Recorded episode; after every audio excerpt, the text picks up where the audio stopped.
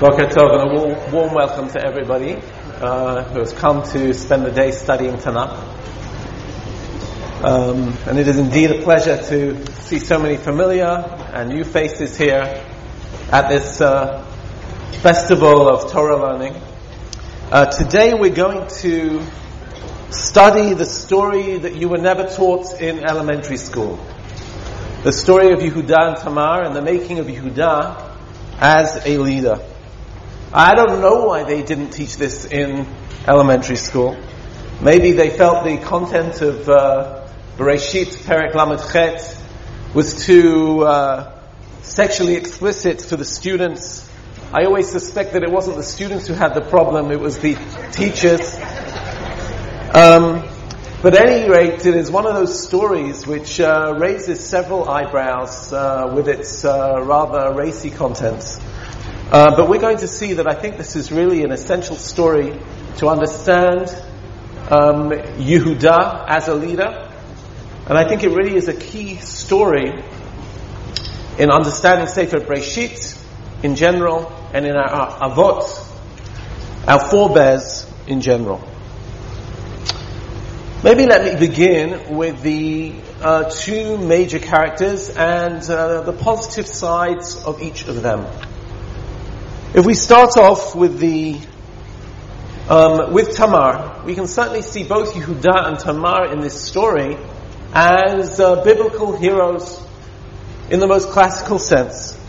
If you look in the first source that's on your source sheet, um, a very famous Rashi, he shilcha el chamiha, Tamar, in the, she's about to be executed, and instead of somehow uh, leaking to the press uh, the true details of the story.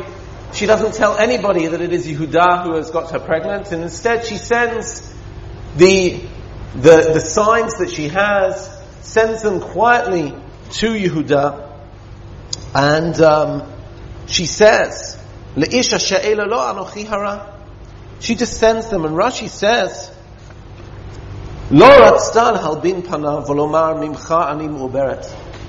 She didn't want to embarrass him, to expose him, and say, I am pregnant from you. She simply sent a message that whoever these belong to, he is the father of my child or my children. Amra, she said, Im. If he will confess himself, wonderful. Yisrafuni. And if Yehuda does not come up with the information himself, let me be burnt. Va'al albin panav. And I am not going to expose his identity. I am not going to embarrass him. I am not going to whiten his face. Mikan amru noach lo le'adam va'al albin barabim. Better that a person not embarrass somebody in public, better a person throw himself into a furnace, into flames than embarrass somebody.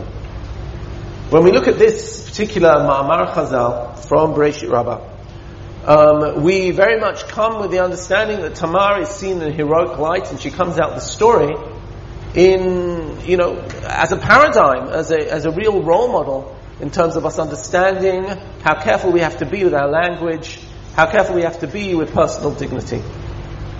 We could look at the story also and see Yehuda as a hero. Of course, Yehuda's famous line when he receives this, uh, these signs, and what is the, what do we read in the Psukim? If you want to look inside, it's in Perek Lamed Chet, Pasuk, um, Chaf Vav. Vayaker Yehuda, Yehuda saw the signs that she had sent. Vayomet Tzadka many. She is more righteous than me. And you might say this is not much of a particular heroic act. Um, because of course uh, she is bearing his children and because indeed he was in the wrong. But we might want to think about Yehuda's action from a different perspective, and this is something that I heard many years ago from Rav Binyamin Tabory, uh, where he said, uh, imagine, imagine the scene. She's being taken out to be burnt. Imagine a scene that you've read in books, I don't know, A Tale of Two Cities, or seen in movies. Imagine the, uh, the Wild West with the gallows in the, in the central square or the streets of Paris with the guillotine. And uh, people are looking for their week's entertainment. They're, they're looking for blood, and the crowds are, are gathered.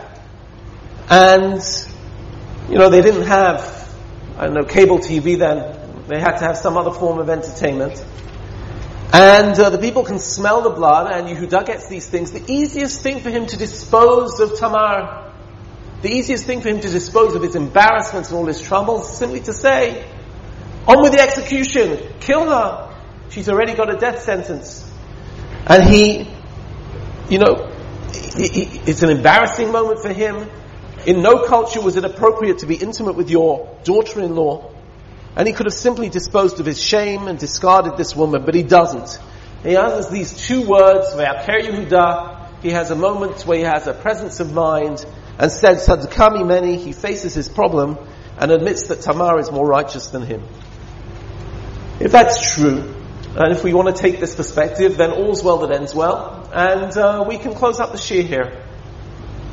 But I think there's a lot more complicated in this story which leads us to ask some very fundamental questions about Yehuda, Tamar, and this story. So let me maybe go into a few questions about this episode.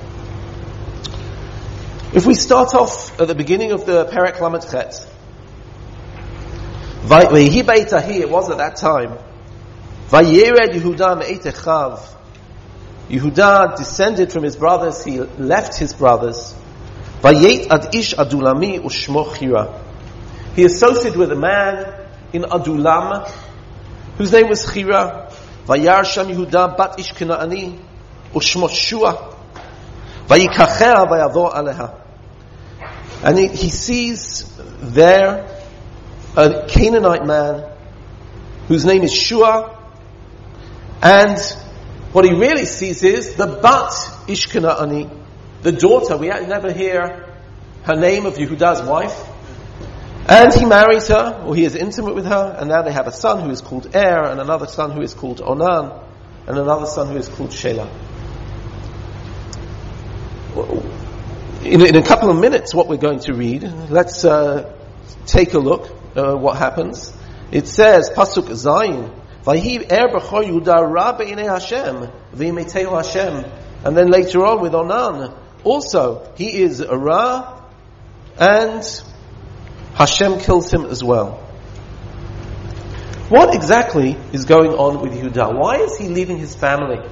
Until now in Sefer Bereshit, the Avot have existed on a north-south axis, the Gavahar, starting in Shechem in the north, down through Beit El, Chevron, Beersheba, occasionally venturing into Gerar. And suddenly Yehuda goes down from the Azor Hahar, from the hill country, down to Adulam on the border of the Shvela. Why is he leaving his brothers? Furthermore, why is he marrying a Canaanite woman? He sees a Bat Ish and marries her. This is uh, almost unthinkable in terms of the codes of Sefer Bereshit, where we have uh, so adamantly Abraham turning round to his servants and saying that there is under no conditions, and we know the insistence also regarding with Esav and Yaakov that the, that the wives of Esav are Morat Ruach, Yitzchak Rivka. And the same way, Yaakov has to marry Bibnot Aknan. Suddenly, we, ha- we people who are not Bibnot Aknan, suddenly Yehuda not only is geographically removing himself, but he is marrying a daughter of Canaan. If I want, you know, and then two evil sons two sons who God kills? If I wanted to think about what this reminds me of, this even reminds me of another book, the beginning of a book, Megillat Ruth, where you have a person actually from Yehuda, same sort of area, who leaves the country in times of distress and goes to another land and has two sons, and the two sons die. In fact, I think there's a lot in context of that story because, and maybe I'll add, um, we have uh, machlon and chilyon, two languages which seem like machala or klaya, destruction, kilyon, and also the idea er or onan. Right? We remember the way that Rachel in her death calls Binyamin ben Oni, Onan sounds like affliction, trouble. And Er, Vahi Er Ra Ba'inei Hashem, in the same way as Noach Matzachein. If you spell Noach backwards, it is Chain, right? Noach palindrome. In the same way, Er is Ra B'inei Hashem. The name Er is Ra. Onan indicates affliction. What's going on here? There's something wrong with the way Yehuda is acting. And by the way, like the Ruth story, in the same way as Ruth is the one who can bring the family back to its redemption, here it's actually going to be another woman, Tamar, who is going to find a way to restore Yehuda to what he is meant to be. So what is going on with Yehuda? I'll go further in the story. Why does Yehuda treat Tamar so badly? He can't help it if one of his sons is evil and he dies, his second son too. But he tells her, as we read here in Pasuk, one minute, uh, Pasuk Yud Aleph, ויאמר יהודה לתמר כלתו שבי אלמנה בית אביך עד יגדל sheila bani, כי אמר פן ימות גם הוא כאחיו. He says to Tamar, his daughter-in-law, sit as a living widow in your parental house until Shelah grows up. Now, what was he thinking? Was Shelah really too young? Or was he thinking something else? Here the biblical verse tells us exactly. Ki amar pen yamut ke'echav. He was just biding time because he never wanted Shelah to marry her. To ma- because he was worried he'd die too. So do the honest thing. Tell her, I don't want any more association with you. I don't know if we're talking about Yibum. He could have done Chalitza. He could have given her a divorce, whatever he had to do. But don't string Tamar along. Everything about Yehuda's actions here are incredibly perplexing. And maybe the most difficult thing is when we see Yehuda visiting a Zonah, a prostitute, or as it's called there even worse, a Kadesha, where the difference between a zonah and a kadesha is that a kadesha was frequently in the uh, context of religious service. What exactly is Yehuda meant to be one of our admirable forebears? What is he doing acting in this manner? Tamar as well is acting in a perplexing way. After all, Tamar could have done the brave thing and she could have confronted Yehuda. Why does she disguise herself, dress herself up, dupe her father-in-law, engage in an illicit sexual union, and then, uh, you know, hide this fact until, until afterwards. What is exactly, we, we mentioned Tamar's virtue before, but her behavior here, her conduct is, is certainly perplexing. So these are the questions that we have about the central characters. But I'd like to ask a more global question about this story. Because if you look at this Perek Lamed Chet, it is wedged right in the middle of the Yosef story. So when, when you read it on a Shabbat, it almost seems like an awkward uh, interjection. Let me explain what I mean from a linguistic perspective. Let's look at the last pasuk of Parak Lamed Zayin.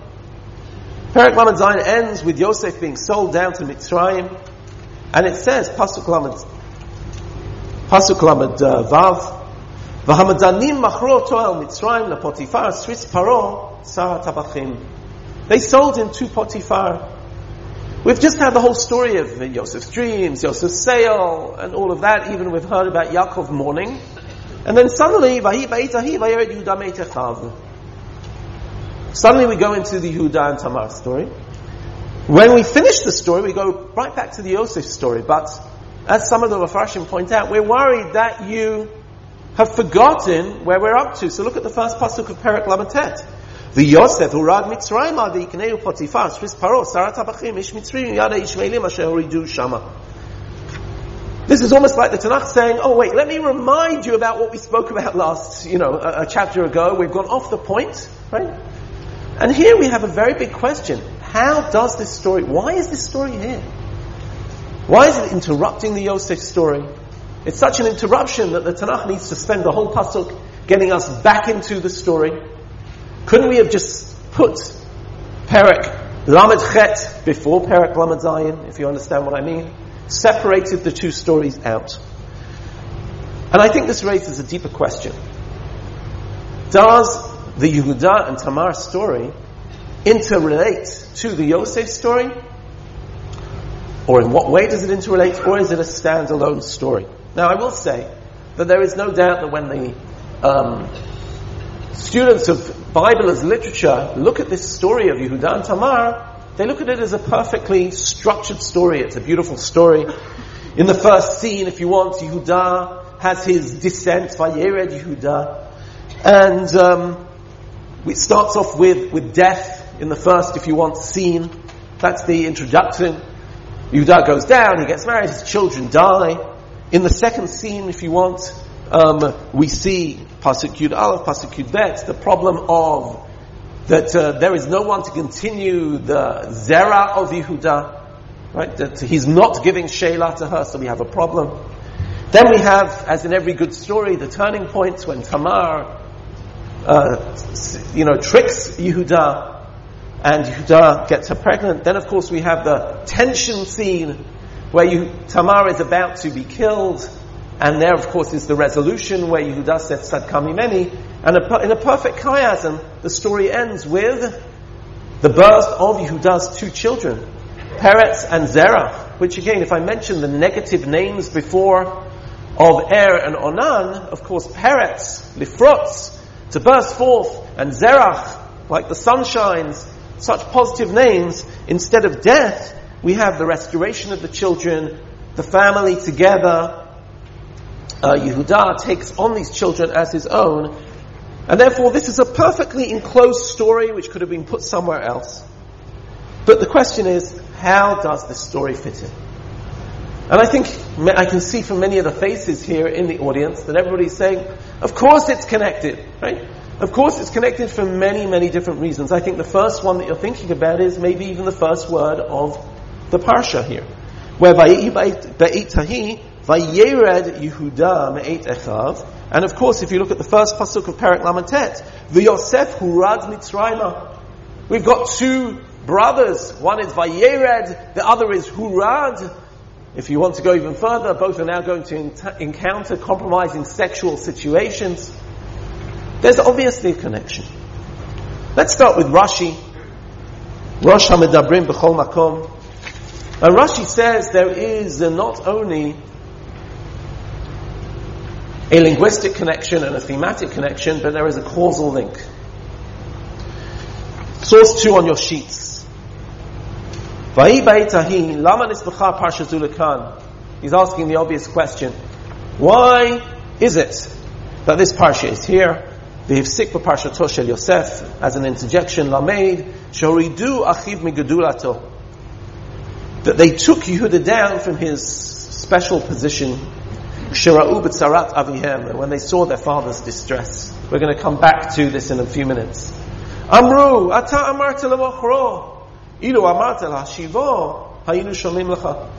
You're the one who came up with the bright idea to sell him. If you would have told us to take him home, we would have listened. We all know the Yosef story well. We all know that Yosef comes to his brothers and first they suggest that they will kill him. Ruvain says, Altish dam, right? And they put him in the bar. And Reuven intends to come and get him later, but he's already been taken out. And it's Yehuda who says, Ma et. Why should we, um, you know, kill our brother, right? And he says, la yishmaelim, Perek Kalamat Zayin, Pasuk Chavav. Um, it was Yehuda's idea. According to Rashi, this is how it works. Yosef is sold, and there is tremendous acrimony within the brothers, the remaining brothers. They say, Yehuda was, suddenly they see their father mourning, he won't be, he won't be consoled. Yaakov's weeping every day. And they say, Yehuda, it was your idea to sell him.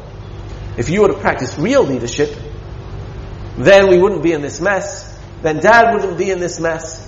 And as a result of that, the, the animosity within the family is so intense. Yehuda Yehuda leaves. He leaves the family. Everything I said before. He leaves the, the, the, the rest of the boys. He goes off and finds a Canaanite woman. He's out. He's out of the family. This is an interesting interpretation which sees Yehuda's Yerida as a result of the sale of Yosef. But there's a very, very, very big problem with this reading. And that is a problem of chronology. And if you'll excuse me for a few minutes, I'm going to have to do a little bit of technical work um, to concentrate on a little bit of mathematics, uh, because we're going to have to understand that in order to sustain the chronology here, we're going to have a lot of trouble. Let me explain why. Um, let, us talk about our time frame. If you look on page two, uh, you'll see. I just want to talk about how many years we have here, then we'll talk about the. Uh, then we'll talk about how it fits in. Yosef is sold for. Uh, Yosef is away from the family. The time frame of our story, from the time when Yosef is sold till the time when Yosef, when the family is reunified in Egypt, is 22 years. How do I know that? Okay? It's very clear if you look at the table in the middle of the page, if you go from uh, left to right. Okay? Yosef is sold at the age of 17 or so it seems. That's when we have the dreams, that's when we have the Dibara'ah, and that is when Yosef is sold down to Mitzrayim.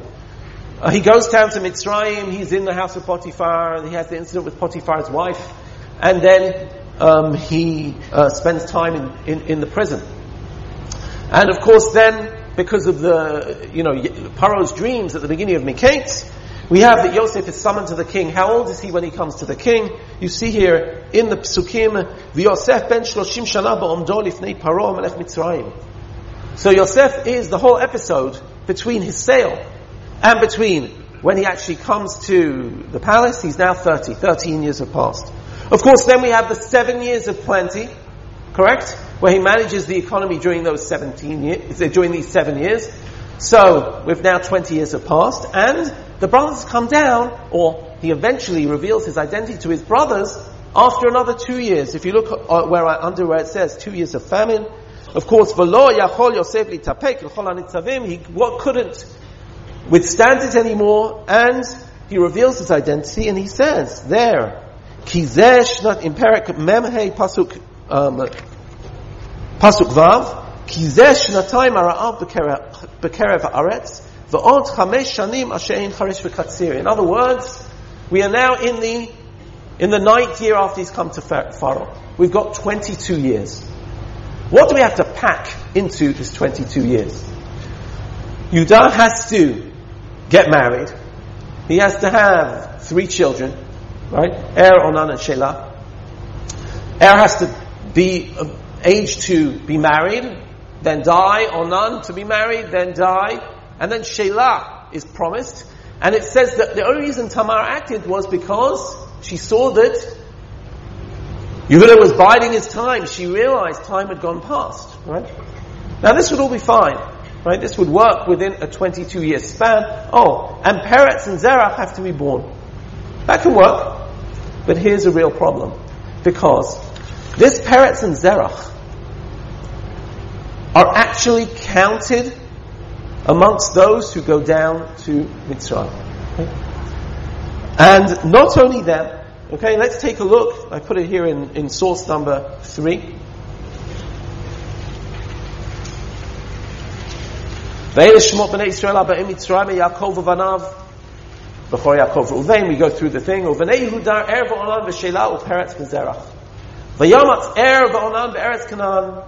Aaron Onan died in the land of Canaan, Vayibani Peretz, Chetzron, V'chamur. Kol HaNefesh Shevet Yaakov Haba Mitzrayim Eshivim. If it was just Peretz and Zerach who were born, that would be fine. But we actually have a third generation, Yehuda's grandchildren. Okay? But it says here, Vayehu B'nei Peretz, Chetzron, V'chamur. How do you get three generations, both children and grandchildren, into 22 years? And the only way to do it is to make a very bold suggestion, which is what the Chizkuni suggests. Um, in the table, I, I put it to a table here just to make it clear. I'm not going to read through the Chizkuni. But just to understand the timing of the, we've got to fit it in 22 years. So look at the table I put here in source 5. Okay, Vayeret, you're going to have to explain. Yosef is sold. Because of all the family arguments. Now Yehuda gets married. Immediately his wife becomes pregnant. Okay, pregnancy of heir. One year he's born. Pregnancy of Olam takes us into the second year. Pregnancy of Shelah in the third year. You're going to have to suggest, according to the Chizkuni, that heir is a marriageable age at age seven. Okay? This is the only way to, to work it. Okay? Which I can already hear from the reactions doesn't sit so well with all of us. Okay? Um, he's seven, he marries Tamar. Okay? And, um, and then um, somehow, and so in other words, it was a year out of the 22, he's born after a year, plus seven years, that's the eighth year, right? Then soon he dies, then, sorry, Onan, Onan dies, then Er dies, then um, he tells her to wait, we're in the tenth year. She waits another year because he's spending a long time, we're in the eleventh year. Okay? Then she tricks Yehuda, we're in the twelfth year. Then we need Peretz and Zerach to be born. Okay? Then, of course, Peretz has to be seven years old till we're going to shadchan him off. Okay? So that takes us into the 19th year, give him a year to be, now he's got to have two children, right? So, and that takes us to the 22nd year. This is a very, very tough timeline. Um, uh, you know, I'll put it in the language the Ibn Ezra would use. The Ibn Ezra, whenever he comes across a midrash that he thinks defies our, our, our you know, rational way of thinking, he says, "In Im kabalahi nekabel. If this is a received tradition, no, shine, I'll accept it. Okay? But in svarahi, but if there's a, a you know, if you came out with it because that's the best way to, you know, to scramble the numbers, derech yishlanu. I can choose a different way. And um, what does the Ibn Ezra say? The Ibn Ezra says um, very simply that Vahi sorry, it's source 4 on page 1, sorry the order's a bit wrong. Yosef, this is not the time when Yosef was sold. Rak Kodem. It is before he is sold.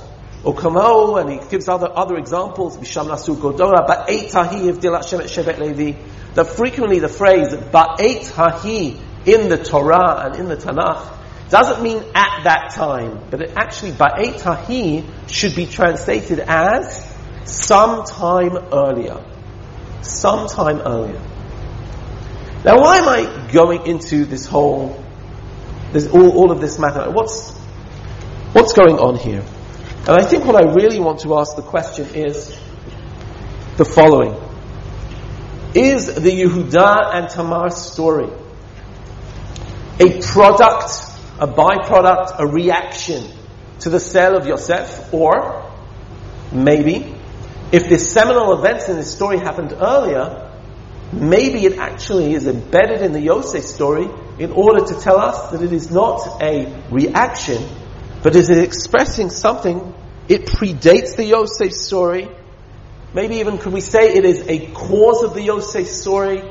That the Yudan Tamar story is coming to give us some information about what went wrong with the sale of Yosef.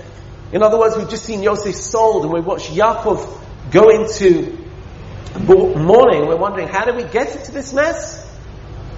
Now I'll tell you, Vahi Ba'itahi, sometime earlier, by Yer Yudan Eitchav, let me explain what led us to get into this mess.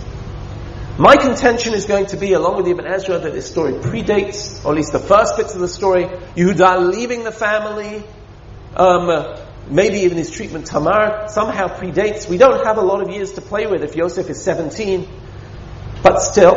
Um, and I want to say something more about this particular um, story in terms of the Yosef story. There are a huge number of connections between this story and the Yosef story, and I've put this in source number uh, 6, 7, and 8.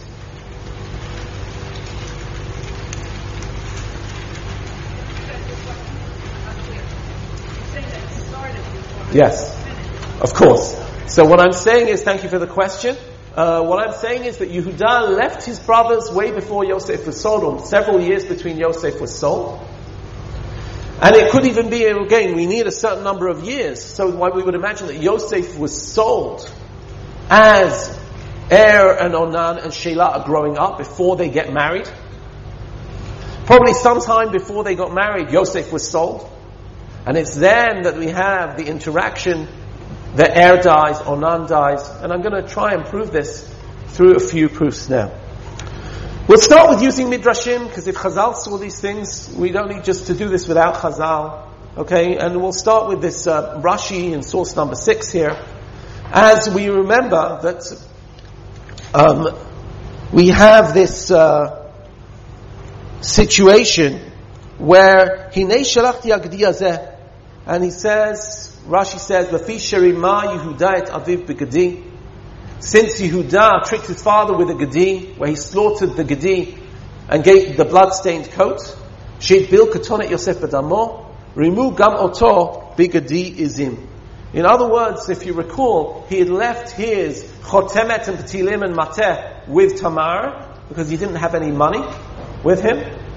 And then he wanted to pay her and he sent a Gadi Izim. You remember? Right? He sent a, a, a goat to pay her. But when they said, where is the Kadesha? They say, there never was a prostitute here. What are you talking about? So he doesn't end up paying her, right? And she holds on to his personal effects. She, she holds on to his patil, which is like his identity corn, his mateh, which is his uh, staff, and his chotemet, his signet ring. So she keeps them she tricked him with a goat. Why did she trick him with a goat? Ah, wait, I remember a goat from our previous story. Yehuda tricked his father with a goat. That's why Tamar tricks, her, trick, uh, tricks him with a goat.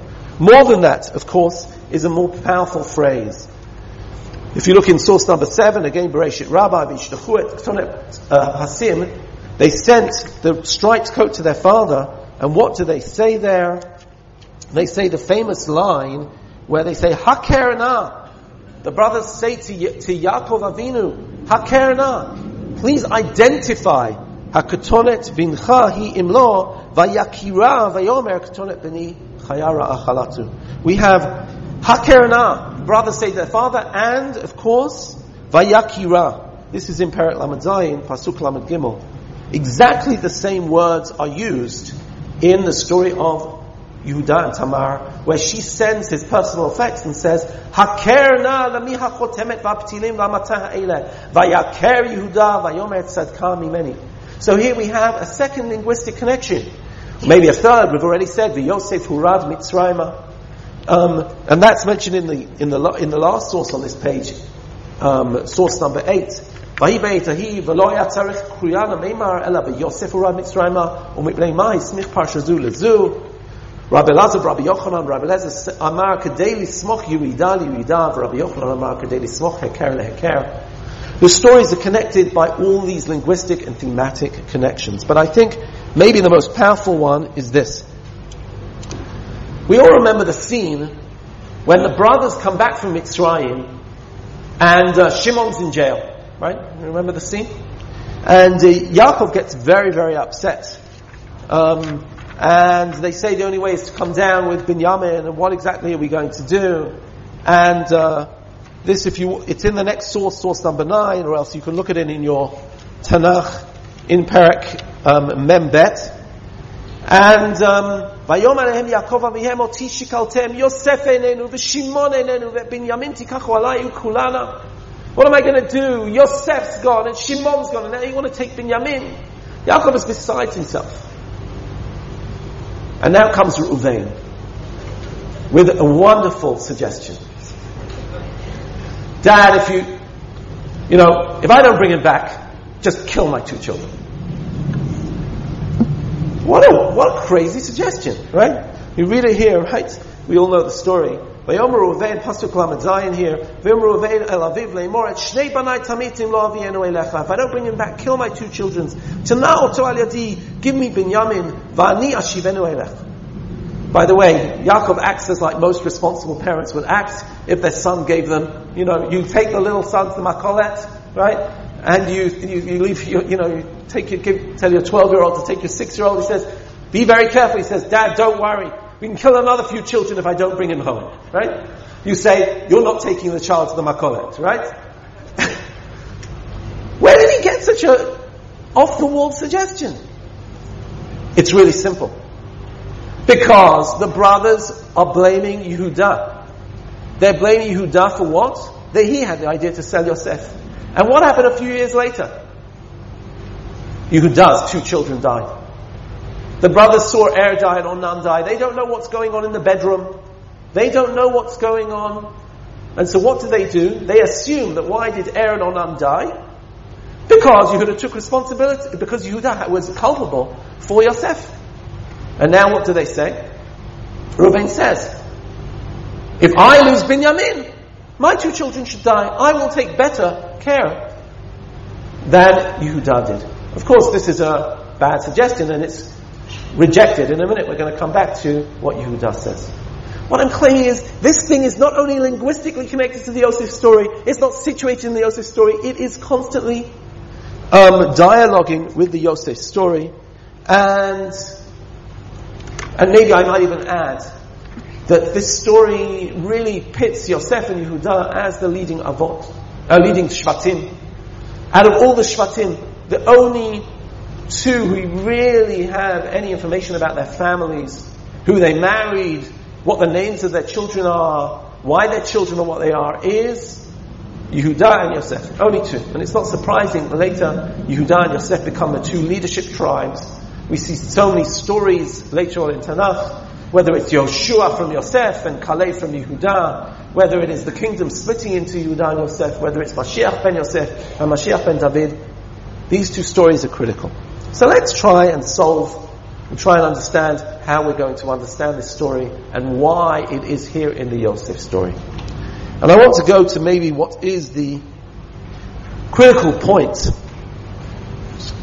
which is the Yehuda's visit to the prostitute, to the Zonah, in this story. Let me add here that um, if we do juxtapose the stories, Yehuda looks even worse because Yosef, in his problematic sexual encounter with Eshet Potiphar, he passes the test. He decides to run out of the room and he's uh, put under a huge amount of pressure, a young man, and he doesn't succumb to the uh, seductions of Eshet Potiphar. What about Yehuda? And I want to say that this is the real core of the story in many ways, and the ideas I'm going to say in the next two or three minutes, um, I read in the writings of uh, Rav Moshe Lichtenstein. Um, Rav Moshe said the following. He says, what is this idea of a, at the central core of the story, this visit to a prostitute? Why did she disguise herself in this way? What's she trying to achieve? But really, how does this play in the story? Yehuda, this, this, the, the prostitute client relationship is a, is a very problematic one for the following reason. You take the most intimate act, which is meant to express intimacy and love and union, and you expect a, a woman to give you this act just for money. I think we say, and certainly from a contemporary perspective, we would say that uh, no woman would choose, you know, out of her own free will to go into prostitution. The reason why people went into prostitution because they were on hard times or because they'd been abused. It's true then, it's true today. And uh, in this regard, the, when you take this most intimate act, the man who visits a prostitute is not interested in her as, as a person. In fact, the idea that she covers her face and he doesn't even know what, he doesn't know her name, he doesn't know her face, he doesn't want to know her name or her face. Because he's not interested. He's interested to have his pleasure, to use this woman, and then to leave. To have her, she's a chad he's going to discard her tomorrow. She's not a person. She's just a, a tool. And I think that this very difficult scene, I mentioned already that Yehuda leaves his brothers. He's almost acting in a Elimelech Machlon and Chilion way. There's something, I think, at the heart of this story which, which expresses that something is very wrong with Yehuda. I think it's wrong in the biblical sense that he is leaving, as I say, the biblical lands of the Gavhahar. It's wrong in the sense that he marries a Canaanite. Uh, maybe let me, let me give one word of Hakdamah here for those of you who are maybe looking at me a little askance for criticizing uh, Yehuda, who indeed is one of our biblical heroes.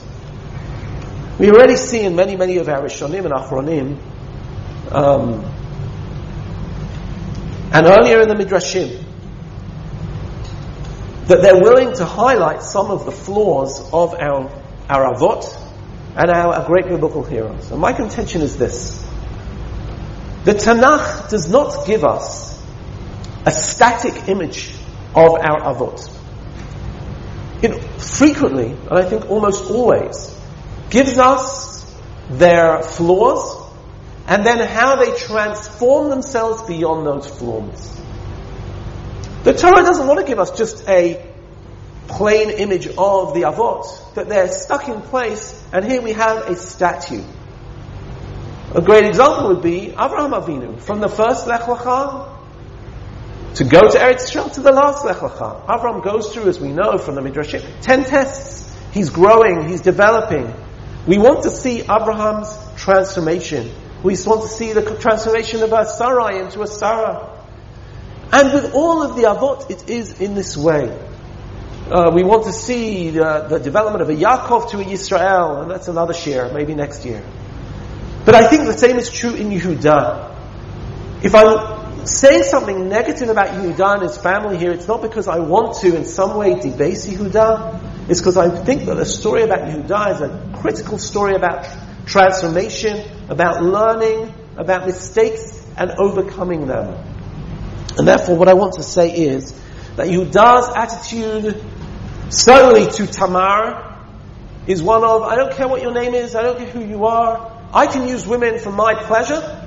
And what about their feelings?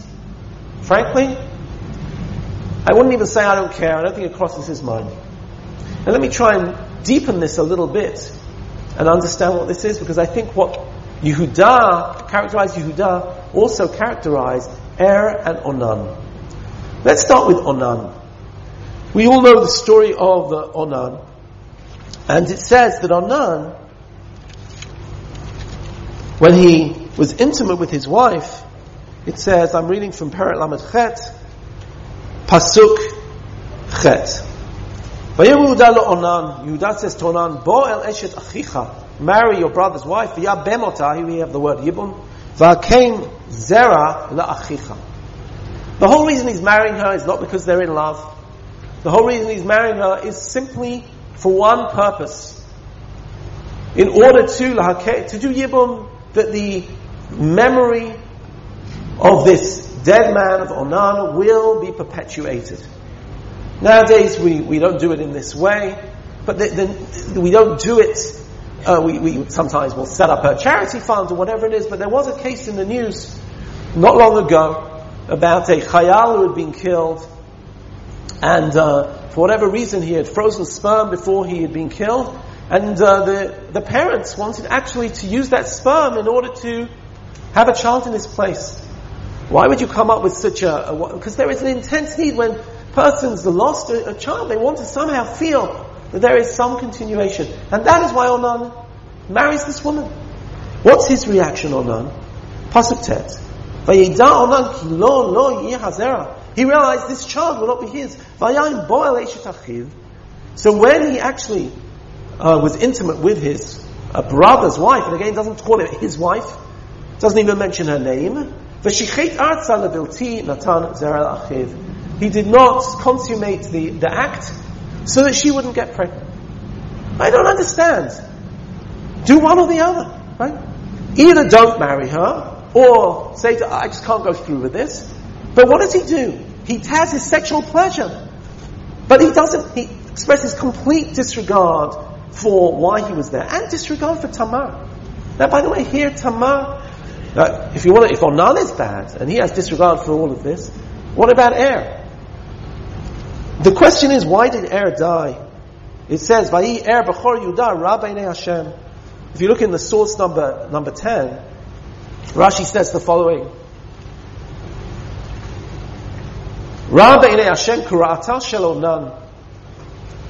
The same thing, he also didn't have a complete sexual act with Tamar, and that's why she didn't get pregnant.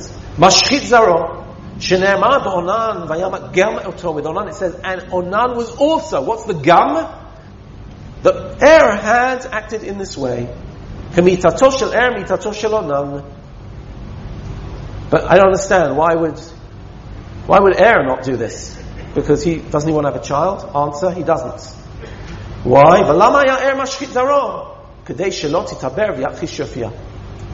He didn't want Tamar to get pregnant because he would worry it would ruin her good looks. It would, her figure would be, it would ruin her figure. Oh my goodness. So here we have a family where Yehuda going to the prostitute, the way I want to bring it, and again it is, uh, the idea comes from Rav Moshe Lichtenstein, is showing absolute disregard for Tamar as a person because he wants her to sit as a living widow in her father's house one day I'll marry Shelah to you. We know he's not interested. And maybe the essence of all of this is his visiting the prostitute. He doesn't care who she is. He doesn't want to know her name. He doesn't want her face. He has no regard for this, for this woman. And the sons, Onan and Er, learn the same thing from their father. They learn this idea that, you know, women are just there for us to be used for our pleasure with no regard to them. By the way, no regard for them in two ways. No regard in terms of Er, that Tamar is a woman, and one assumes that she wanted to have a child. She wants to fill her own biology. She wants to fill her own legacy as a woman, as a wife, to bring life into the world. And later on with Onan, we see how desperate she is, even to be able to go to such lengths when she realizes she's not being married to Shelah, to dress herself up and to trick her father-in-law. I asked before, why does she do this? Why doesn't she just confront him? I think she knows if she confronted him, he would just brush her off. He doesn't care. He's never had a conversation with her. He has no regard for what she cares about. But Tamar expresses incredible loyalty. Tamar's not doing it for herself. Tamar is doing it for her dead husband. She is desperate to give him he, can't, he's dead. She can't do anything for Er, but the one last thing she can do for him is give him a child. And by hook or by crook, whichever way she's going to do it, she is going to be incredibly loyal. And this is the lesson that she teaches Yehuda. The lesson is to take people seriously. To understand the depths of personality, the depths of emotion, that the people around you aren't pawns who are just there for you. They have emotions and feelings in their own right. Now, why am I saying, I asked the question before, is this a reaction to the Yosef story? Or is this, if you want, a precursor to the Yosef story? And now let's remember back to that first Rashi where Rashi said, when they saw their father's distress, they said, Yehuda, why didn't you tell us to do different? I don't understand. When Yehuda said, Ma betza et.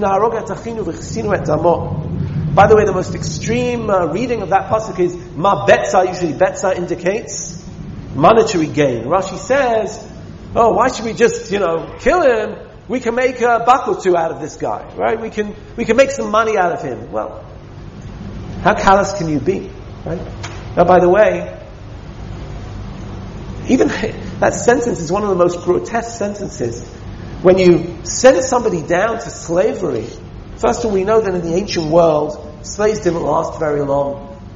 Slaves were lived a life of absolute misery, a life of almost pur- living purgatory.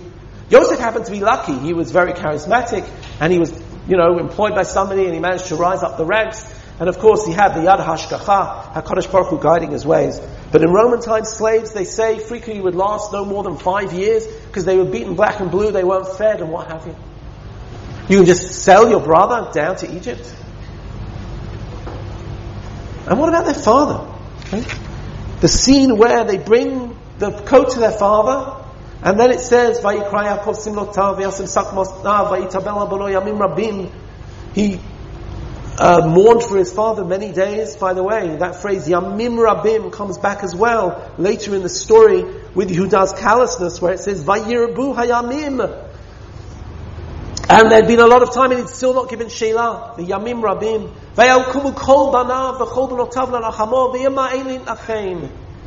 All of his sons and daughters tried to comfort Yaakov, and he wouldn't be kiyaret because he said, "Vayomer kiyaret b'ni avel shola, vayef aviv." What did you expect? Your father wasn't going to be distraught. Yehuda doesn't think about the people around him. He doesn't care about the people around him. It's just him. And now along comes Tamar with her message of dedication, and she is going to teach Yehuda the lesson of his life. And the lesson of his life is this. He sees her dedication, and that is exactly as opposed to his father. She said, he said to father, Hakena vayaker. Here she says, Hakerna. And it all comes into him. He understands exactly what she's done. He understands and contemplates sitting there for years and years just thinking, how can I fulfill the legacy of my dead husband? He realizes her dedication. He realizes how callous he's been. Not only does he adopt or take on her children who are his children, but he is transformed as a person. I think it is not incidental that the key objects in the story are his chotemet mater and petilim. She asked him for his tudat zahut. She asked him for his signet ring, for his staff, his symbol of authority. And she doesn't just turn around to him and say, these are your children. She gives him his personal identity tag and says to him, what she's effectively saying to Yudah is, Yudah, who are you? Who are you, Yehuda?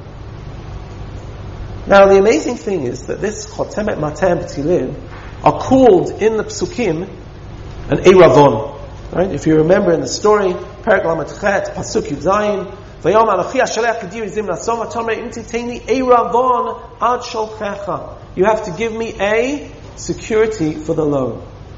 And uh, it is this Eravon with which she tricks him, and it's when he receives these objects, suddenly the penny drops like a ton of bricks, and suddenly Yehuda realizes how callous he has been. By the way, not only to Tamar, but obviously to his brother and to his father.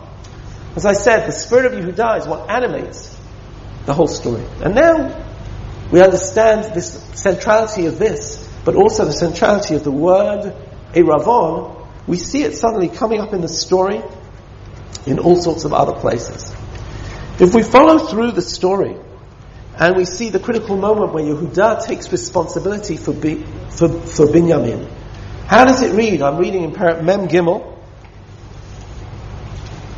Oh, it's in source number 13 if you would like to see it there on your sheet. On your sheet, source 13.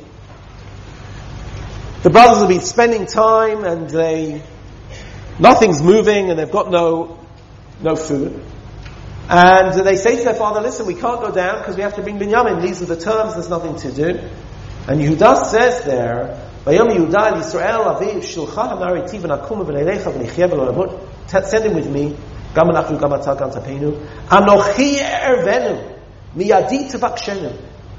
I will be his Eravon. You can seek him from me. Yehuda says, I will be the Eravon. And in Yehuda's speech later on, when Binyamin, when everything gets messed up, and there are complications, and Binyamin, they find the cup in his, in his, in his sack, and Yehuda has to give his grand speech, the word, the, the root, ayin reish bet, comes back again.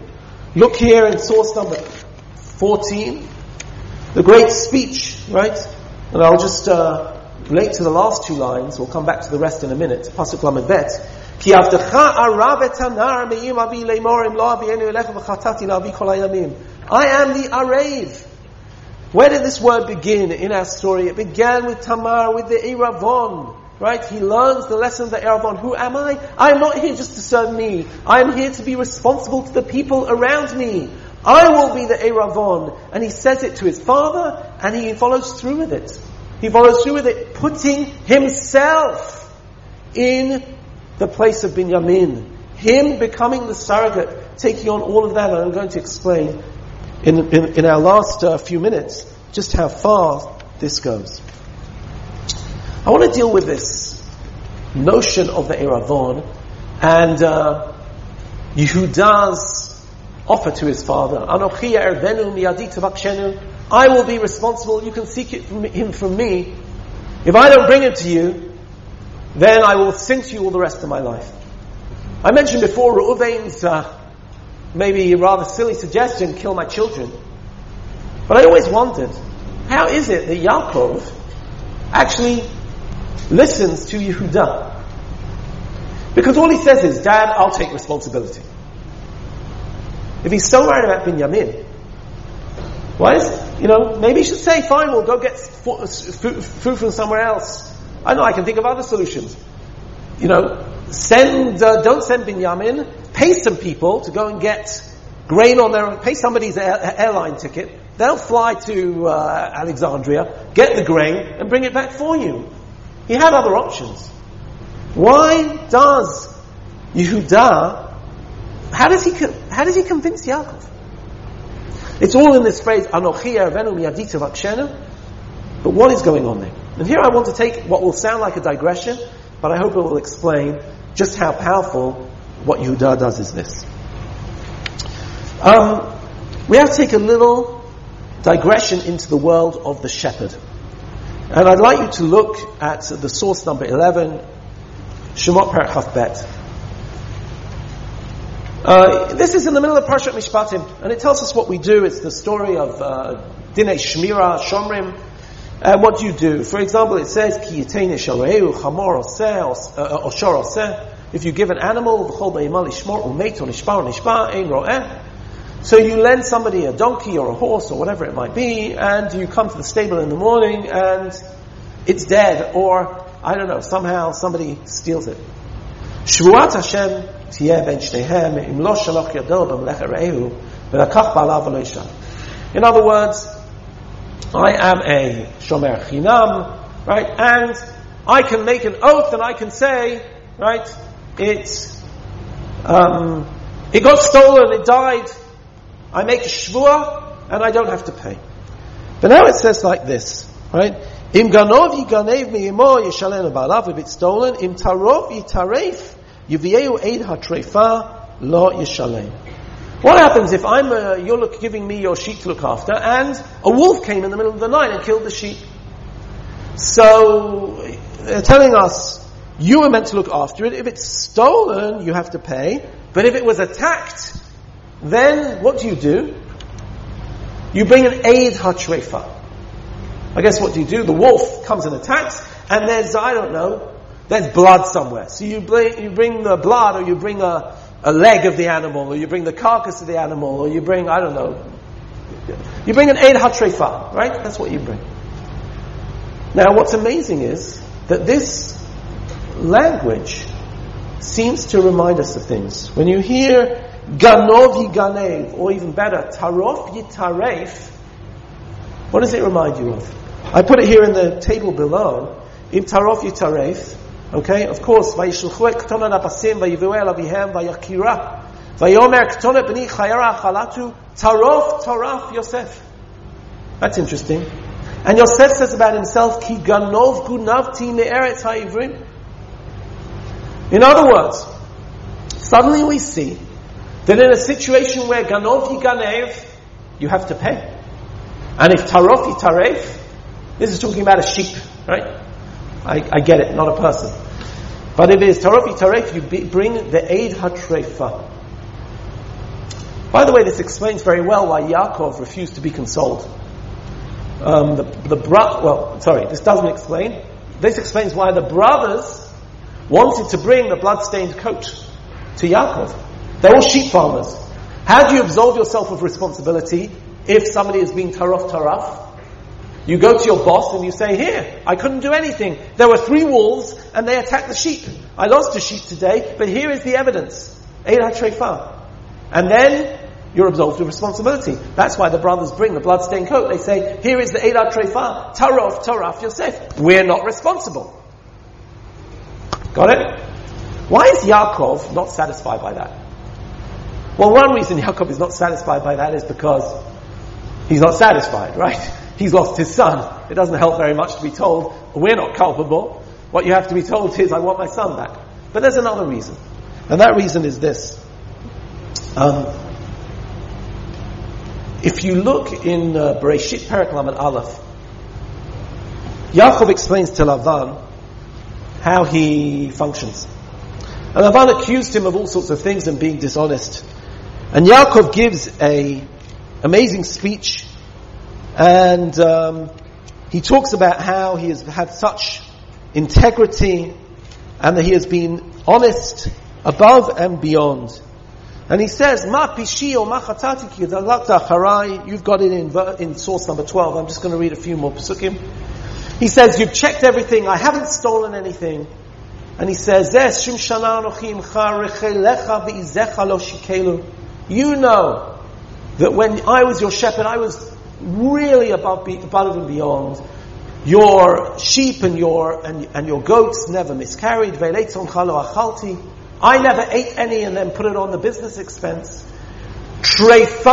Lo I never brought you a treifa. In other words, why does the sheep farmer bring the Eid HaTrefa? Because what he's saying is, it, I couldn't, I couldn't fight a wolf. It was too fierce. I'll show you, you'll see the claw marks, you'll see the teeth marks, you'll understand I was just out of my depth. Yaakov takes more responsibility than that. Yaakov says, you know what? I should have put them in a more safe pen. I should have, uh, ha- I should have hired more. I should have got another sheepdog. I should have. Yaakov always never brought the Eira Trefa to Lavan. Instead, he says, he says here, Trefa lo elecha. I never brought your Trefa. Anochi achatenu. I took it out of my pocket. Miyadi tevakshena. Gunuvti yom or gunuvti laila. I was stolen from day and night, but I always took the hit. Why? Because if I'm the shomer, I take full shmira. So let me try and explain what I'm trying to say. There is a standard shepherd's exemption, which is that when there is an attack by wild animals, you bring the Eid HaTrefa.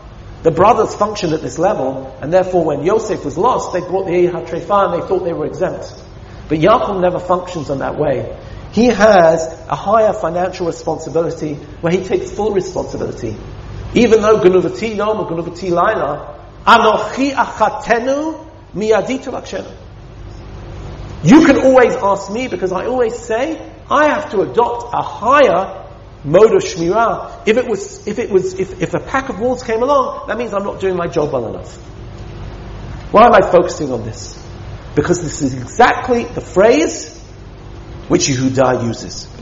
Yehuda uses it over here, where when Yehuda wants to convince Yaakov, he uses Yaakov's own standards. Instead of Anochi Achatenu, Achatena miyadita bakshenu, what does he say? Anochi ervenu Of course, by the way, he can't say about a person, I will pay for him. It's absurd to pay for a person, right? So he says, Anochi arvenu miyadita. Dad, your own ethical standards, where you took full personal financial responsibility, I will keep that standard. And when Yaakov hears those words, Anochi arvenu miyadit he remembers the same standard that he had before Lavan to take even a higher level of responsibility. That Yehuda is not, he's gonna, he's going to make sure that he's going to not rely on any sorts of uh, other extraneous circumstances, but he is going to fully put himself in the line of fire to make sure that he puts all the responsibility of him. How little did Yehuda know that this would come into fruition? Because of course, the easiest thing, if we get to the end of the story, where the brothers are trying to leave Egypt for the last time, and Yosef arranges that, he plants the goblet in Binyamin's sack, what the, could the brothers have said? They could have gone back to Yaakov and said, we took full responsibility. But Binyamin messed it up. Binyamin took the cup. In fact, in one of the Midrashim, the brothers turn around to Binyamin and says, Ganava bar ganvata. You are, a, you are a thief just like your mother. Your mother stole the trufim and you stole the, the gavia. You, what's wrong with you, Rachel kids? Right? You can't keep your hands off things. Every time we're trying to get clear of somebody, you take something. Maybe Yehuda could have said, just like the farmer, right? I didn't know there were going to be wolves in the area. I didn't know there were going to be bears. It's not my fault. But let's remember, Yehuda said, I'm going to take a higher standard. And let's just take a look at what he does here. And I want you to understand the depths of the arivut which he learns from Tamar. I'm reading from source 14. This is Yehuda standing before Yosef, quoting Avdecha Avi, quoting Yaakov. And he says, Atem yedatem kishnaim yaldali ishti. You know that my wife had two children, one left me, that's Yosef. Vomar aftarof taraf. They said he had been torn, and I've not seen him, not, not seen him till now. gam et zeme panai v'kara son. And if this second one, Binyamin, is lost, vorad temet sevati bra I said before that arevut is not thinking about yourself, it's taking on the world, the emotions, all of the mitan rikshi, all of the emotional and the whole, the whole impact of another person. I always wonder how Yehuda managed to say this. He's quoting Yaakov and he says, my wife had two children. Who is he talking about? Rachel? Wait, uh, as if my wife, as if I only had one? Well, actually, Yehuda is taking on the, the, fact that there's a lot of favoritism in this family of Yaakov. And if I want to put it in the most extreme sense, Yaakov only really cared about one wife, and he really only cares about two children. And if the first one got lost and the second one goes, I'm not going to survive. For a Ben Leah to say this, to take on all of Yaakov's favorites from Ben Rachel, and to stand before pleading for Binyamin to be free, and say, you know what, it will kill my father. Right? It will kill my father because he really only cares about Rachel and Bnei Rachel. What he's really saying is, I don't matter. But he's totally taking on Yaakov's pain. You know what? When I think about these psukim, I think something else is going on. I hear him and he's talking in Yaakov's voice, Shnaim yal dali ishti, and if I lose this one, I'll never survive. Is he talking about Yaakov or is he talking about himself? Because of course, Yudah lost Aaron Onan, and he didn't want to give up Shelah. He didn't want to give Shelah to Tamar, because he was worried he'd die. He has an insight into Yaakov by even thinking about himself. He also, and it's at this point that he turns around and says, Ki avdecha arav I am the Eravon I am asking myself who I am. I have a new chotemet and a new petilim and a new mateh because now I've learned the lesson of Yehuda, the lesson of hoda'ah, of admission, of responsibility, not of discarding the people around me as if they are merely disposable, not as just treating the people around me as if I'm the only one who matters and all of their emotion, all their care. The people around me have deep feelings, they have deep commitments, and it's my responsibility to take on the full weight of those commitments. I'm taking on my father's commitment. I'd say even more than that. If we had the shepherd's standard, which the shepherd's standard was to be absolved of financial responsibility, Yaakov's standard is to take on full financial responsibility. Yehuda's standard is even higher than Yaakov. He is taking on full emotional responsibility. He has even risen above his father with the standard of Arevut, which is what he learns from Tamar. And therefore I would say that this story is not just an interjection into the Yosef story. It is one of the keys to the resolution of the Yosef story. It is the key to the healing of Yehuda. It is why Yehuda becomes the basis for Malchut. Because if a melech only thinks about himself, we say, Lo yarbe lo nashim, lo yarbe lo susim, lo yarbe lo kesef we don't want a leader who's just thinking about himself. We want a, a, leader who can say that he is the leader of the whole nation. How's somebody going to be a leader unless he takes on the full understanding about what it means to be the nation? This word arev, which Yudala from Tamar, forms the basis of a very important phrase that we use in halacha. Kol Yisrael arevim zeh bazeh. It's not just a motto. But what it means is that if somebody over there hasn't done a mitzvah, if somebody over there hasn't blown, I've blown shofar. I've said the bracha, but somebody over there hasn't. I can now say the bracha for him. Why? Because if another Jew hasn't done a mitzvah, I'm lacking. Because we're all connected. We're all interconnected. We do mitzvot for one another. I am not exempt if you are deficient. And therefore this is not only a lesson for Yehuda, this is not only a lesson for Malchut. As we stand here in the nine days trying to um, be metaken our past, maybe the lesson of Yehuda, not only of Sadka Mimeni, his ability to discern, Vayaker Yehuda, his ability to, set, to, to understand the Eravon, to understand the full depths of responsibility we must have for the people around us. If we remember that, maybe we will bring more of a tikkun and bring ourselves closer to the Geulah this year as well. Thank you very much.